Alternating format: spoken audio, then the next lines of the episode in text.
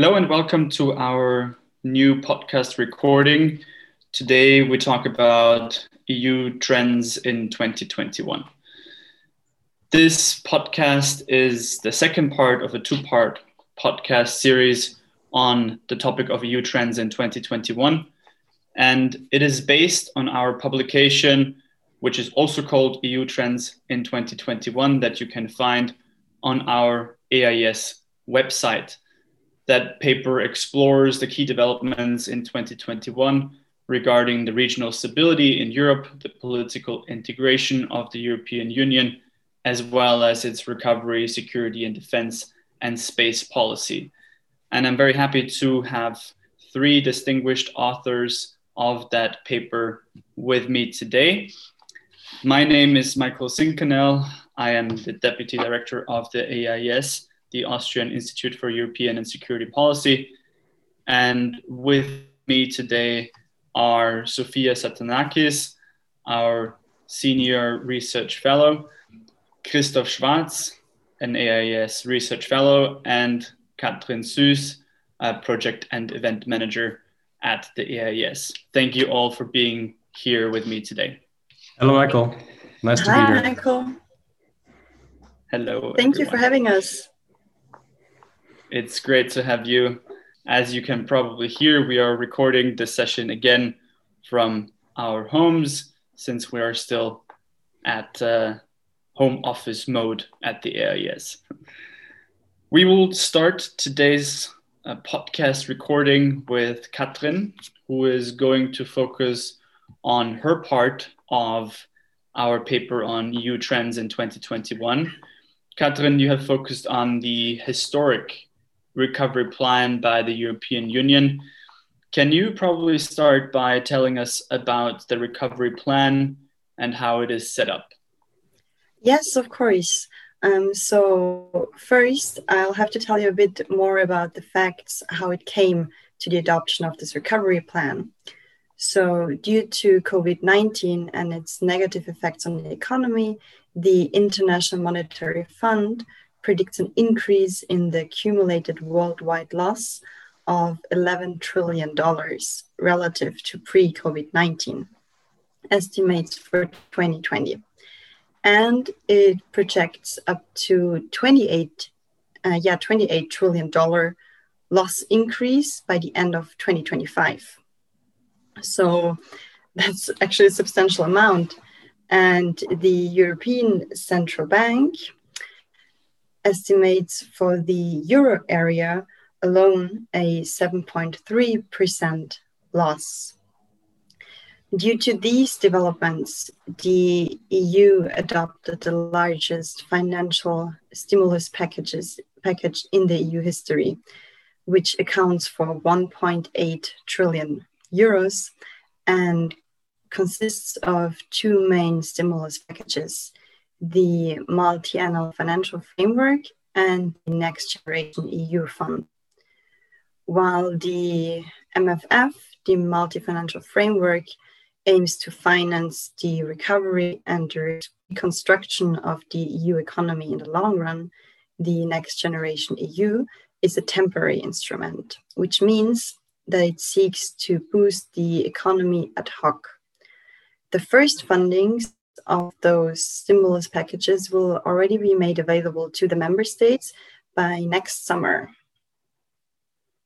So that's basically how it came to the fund and also what it is in short words.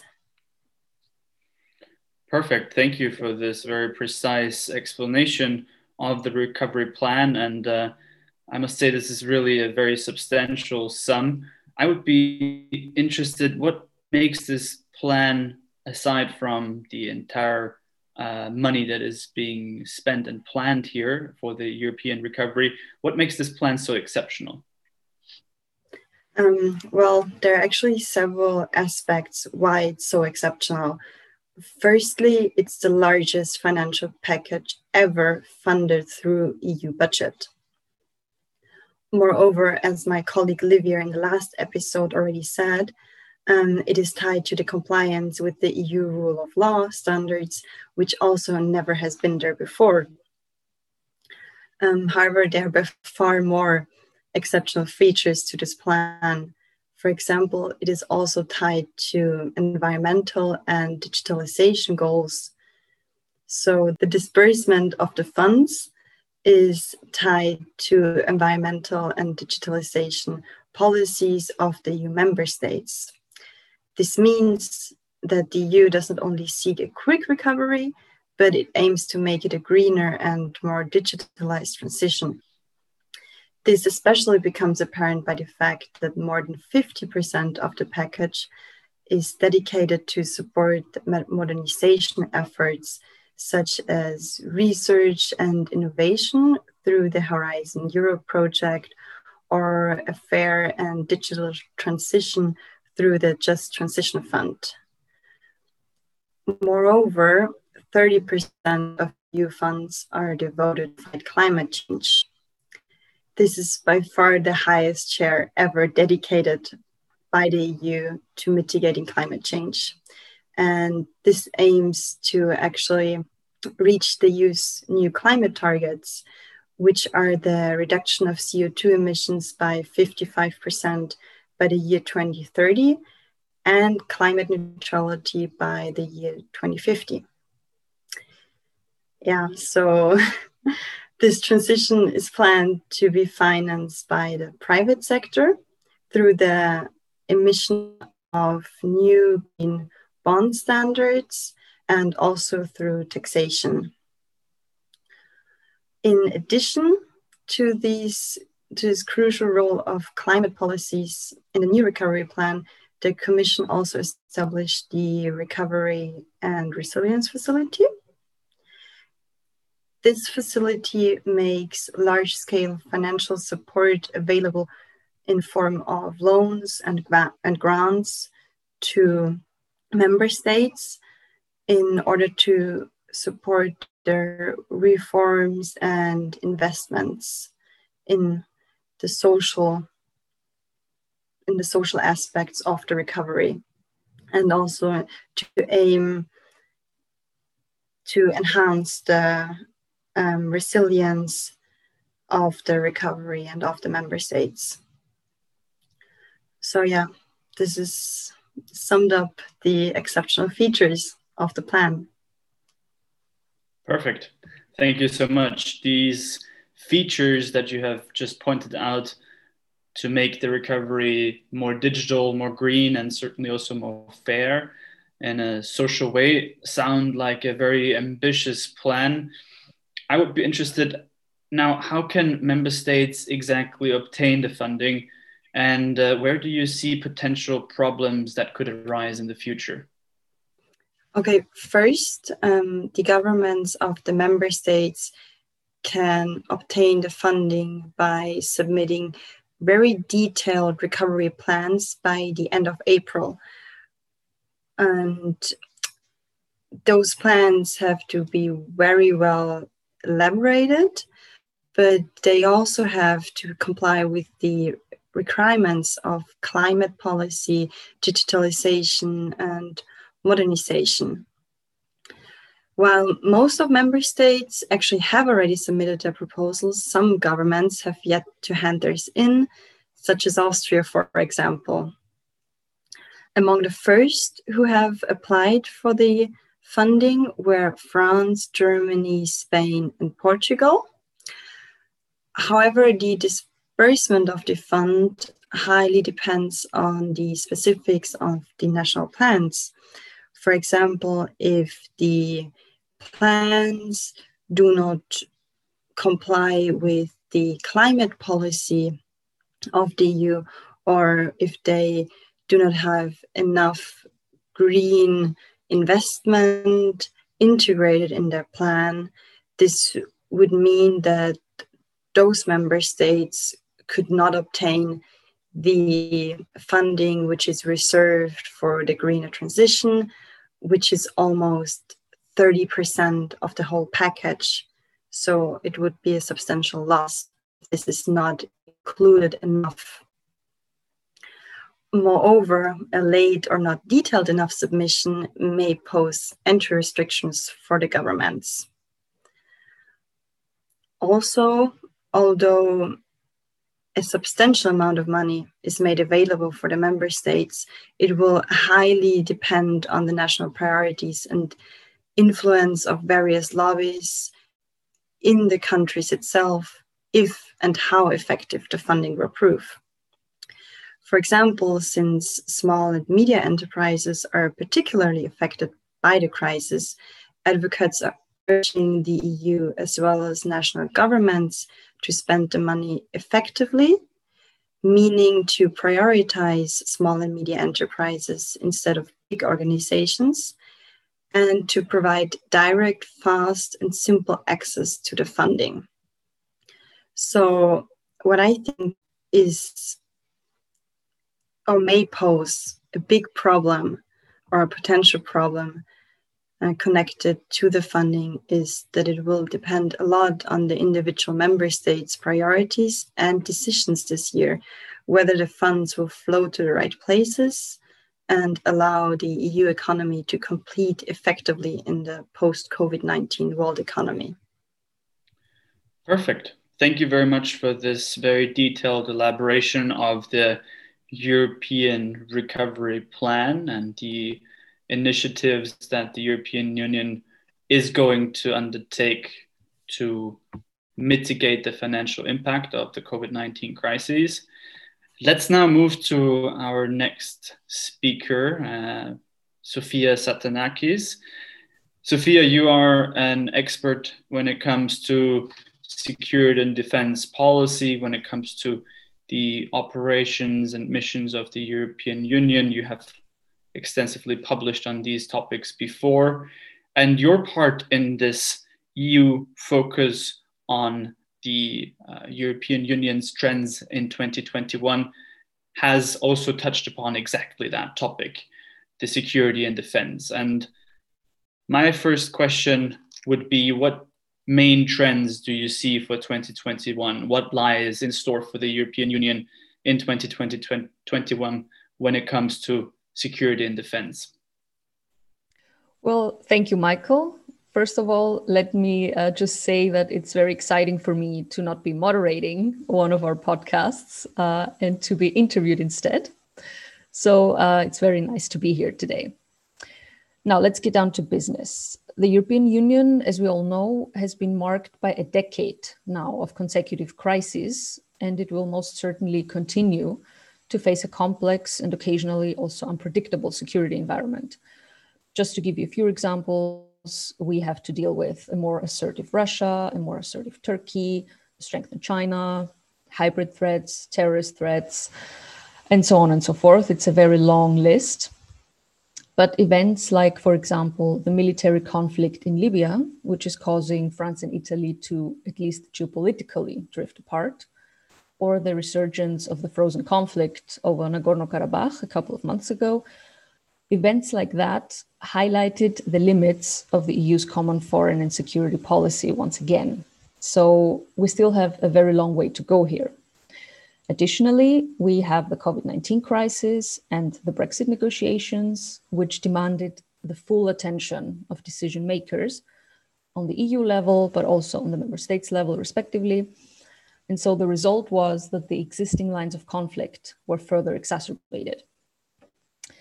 Another thing that will uh, remain a central issue in the coming months or years is the debate between France and Germany regarding um, the famous concept of strategic autonomy of the European Union.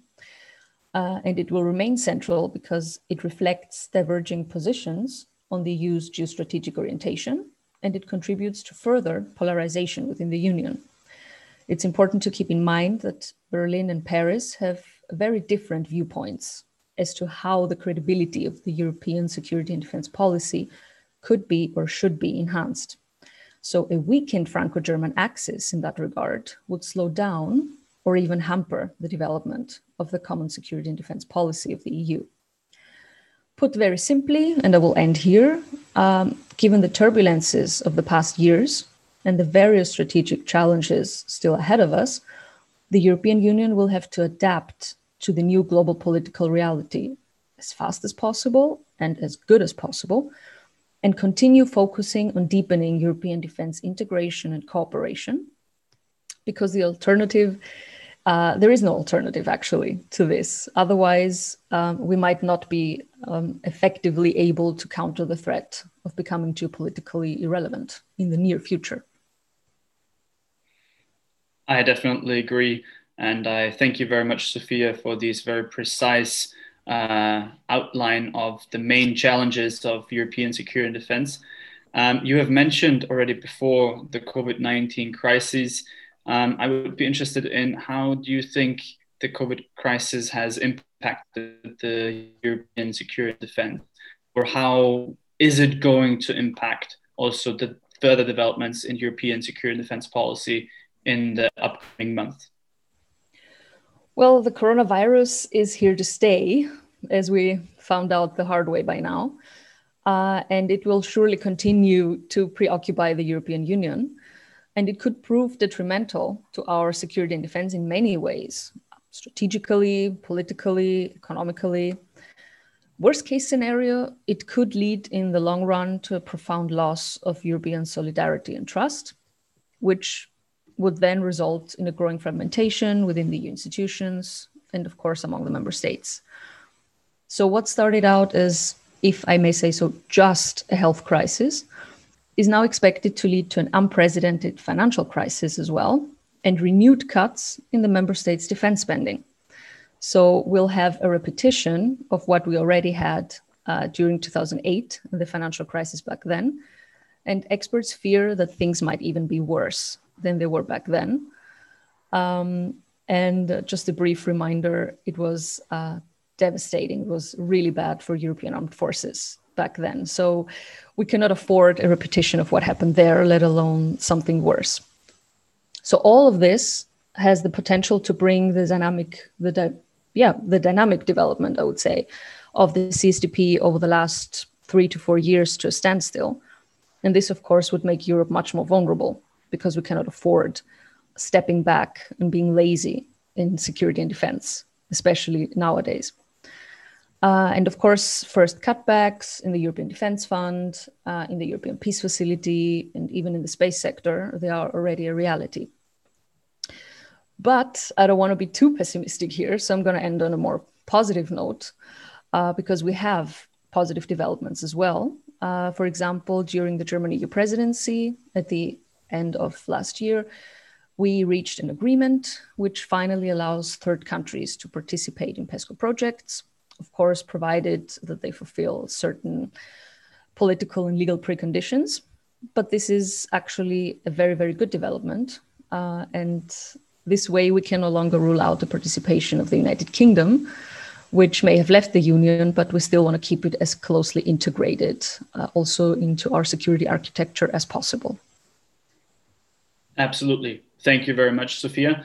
Uh, my last question would be regarding the EU and US relationship when it comes to security and defense. Historically speaking, the relationship, the transatlantic relationship, was always a very important point also to safeguard the European uh, security. So, what do you think with Joe Biden now as the new US president? How can we expect the developments in this transatlantic relationship? Are they going back to normal, or do we see a continuation of the, uh, relationship and the, the Trump area also in the transatlantic relations? I would like to start by saying this uh, no matter who's president of the United States, uh, NATO will remain the main framework for European security, at least in the foreseeable future. Um, so it's, of course, a positive thing that it's Joe Biden now and not Donald Trump. But anyhow, NATO is still of the highest importance for the European Union. And although now, uh, with the United Kingdom having left the Union, 80% of NATO defense spending will be covered by non EU countries, which is actually a huge amount. And therefore, we can expect that Joe Biden, much like Donald Trump, will continue to put pressure on his European partners to contribute more to the alliance, uh, of course, in a more diplomatic way, we are assuming and hoping, than Donald Trump did. Uh, but that's nothing new anyway. it was Donald Trump, it was Barack Obama, it will be Joe Biden. Um, this burden sharing debate within the alliance is basically as old as the alliance itself. Uh, at the same time, Joe Biden will try to restore European trust in the United States and the transatlantic relationship. But whether he will succeed to 100% or whether things will go back to the way they were before Donald Trump, that remains to be seen. Although my personal opinion is that this will not be the case, at least not completely, because we cannot undo uh, the four years of Donald Trump as president and a certain amount of reluctance uh, and the change of attitude towards the United States will remain. Um, let me end with this. Um, I would say that this increasingly interconnected transatlantic security environment is a given, it's a fact, it's undeniable. But nevertheless, the European Union will, in parallel to closely cooperating with NATO, also continue to pursue a deepening of its European defense integration and will strive to achieve at least some form of strategic autonomy, mostly through the permanent structured cooperation and the European Defence Fund. Wonderful. Thank you very much, Sophia. Despite these challenging times ahead, uh, I believe that you have not only painted a gloomy picture, but also an uh, optimistic one when it comes to the future of European security and defense. Um, our last speaker for today, my colleague Christoph Schwarz. Christoph, you have been previously researching on space related issues, um, especially with regards to security and defense. You have also been featured at our very first AIS podcast and have you have published also on, on that topic of space and space development. And my, my question would be how do you see the trend of space policy in the most recent years? How has it changed? How has it grown? And uh, what would be your main takeaways? How this development has shaped also uh, the global political landscape? Uh, hello, Michael, uh, and hello, audience. It's great to be here today. Um, on your question, uh, yeah, you're absolutely right. Um, on a global level, we've been witnessing a trend in recent years that space is uh, significantly growing in importance, um, be this from a commercial, a civil, or a, a military perspective, uh, or even in pop culture. Um, if you look on uh, different streaming websites, you can see shows about space uh, popping up everywhere at the moment. Um, and this trend was largely facilitated by the emergence of new technologies and ways of manufacturing that um, increasingly allow the private sector to become a real driver of growth uh, in the space sector.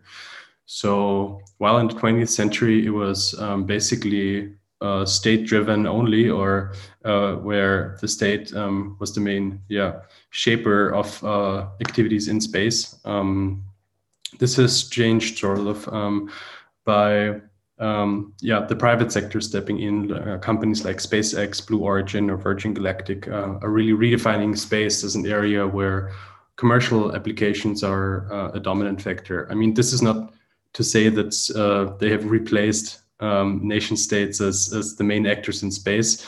Um, nowadays, it's more of a corporation. Uh, of course, um, also areas like uh, space exploration or an increasing focus on space from a security and defense perspective have massively regained momentum um, through this whole development. And uh, considering some of the potentially disruptive technologies that are uh, currently in the pipeline, like artificial intelligence or quantum based communication, or also enhanced robotics, um, they will most certainly only intensify this trend in the in the coming years. Yeah.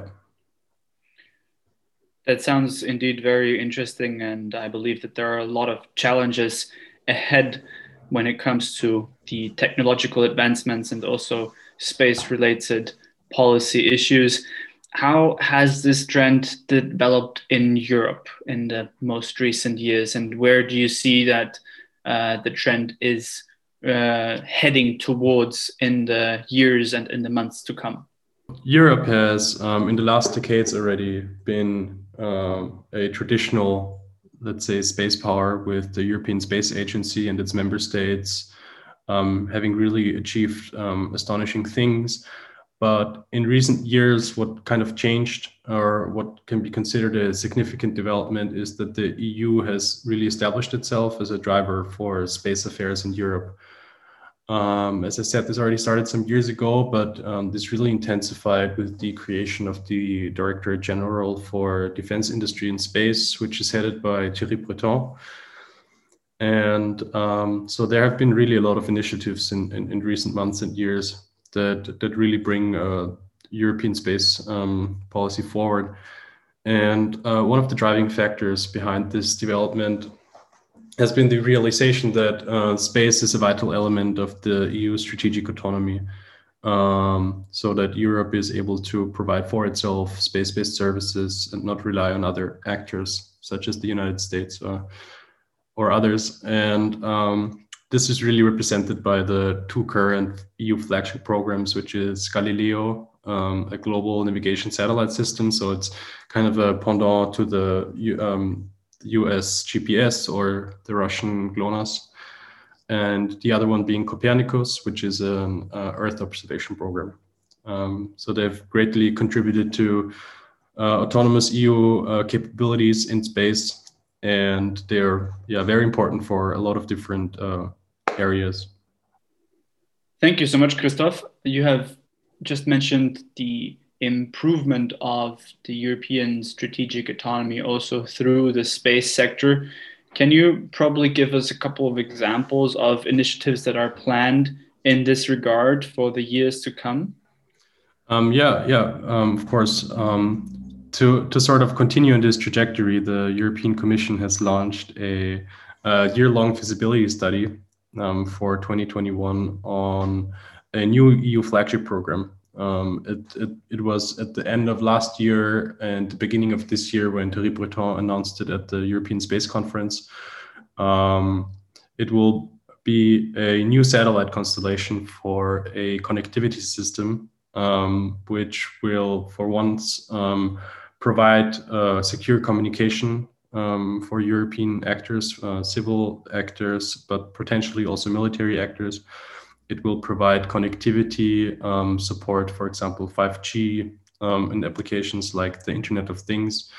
And uh, it will build upon the already existing GovSat program of the EU. Um, so uh, this this uh, potential program, which is, like I said, currently uh, in a feasibility study, um, could really uh, help the EU remaining a competitive and above all autonomous actor in the digital age um, because it will it will stimulate demand for the European space ind- industry um, and really allow Europe to uh, go into a lot of areas, uh, a lot of digital applications that uh, is needed, so to say, in order to uh, be competitive economically, but also in security terms in the future.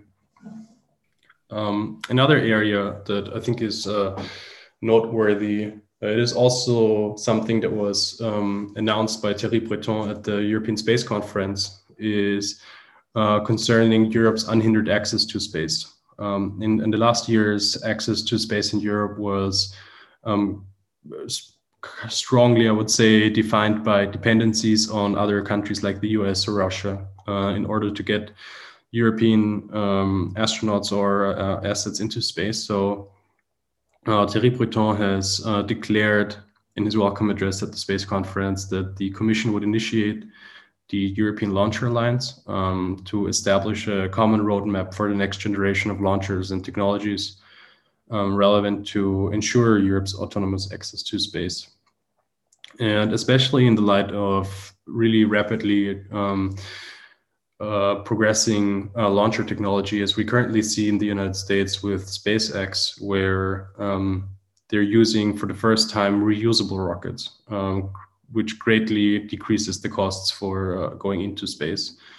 Um, so if you if you compare um, SpaceX today to the space shuttle of NASA, to uh, the costs of going in space into space uh, can be reduced or could be reduced by a factor of 20 by SpaceX as compared to the space shuttle. So this is really a remarkable development where Europe really has to pursue a more uh, aggressive and offensive strategy in this area in the future in order to not be again reliant on other actors for a financially viable access to space.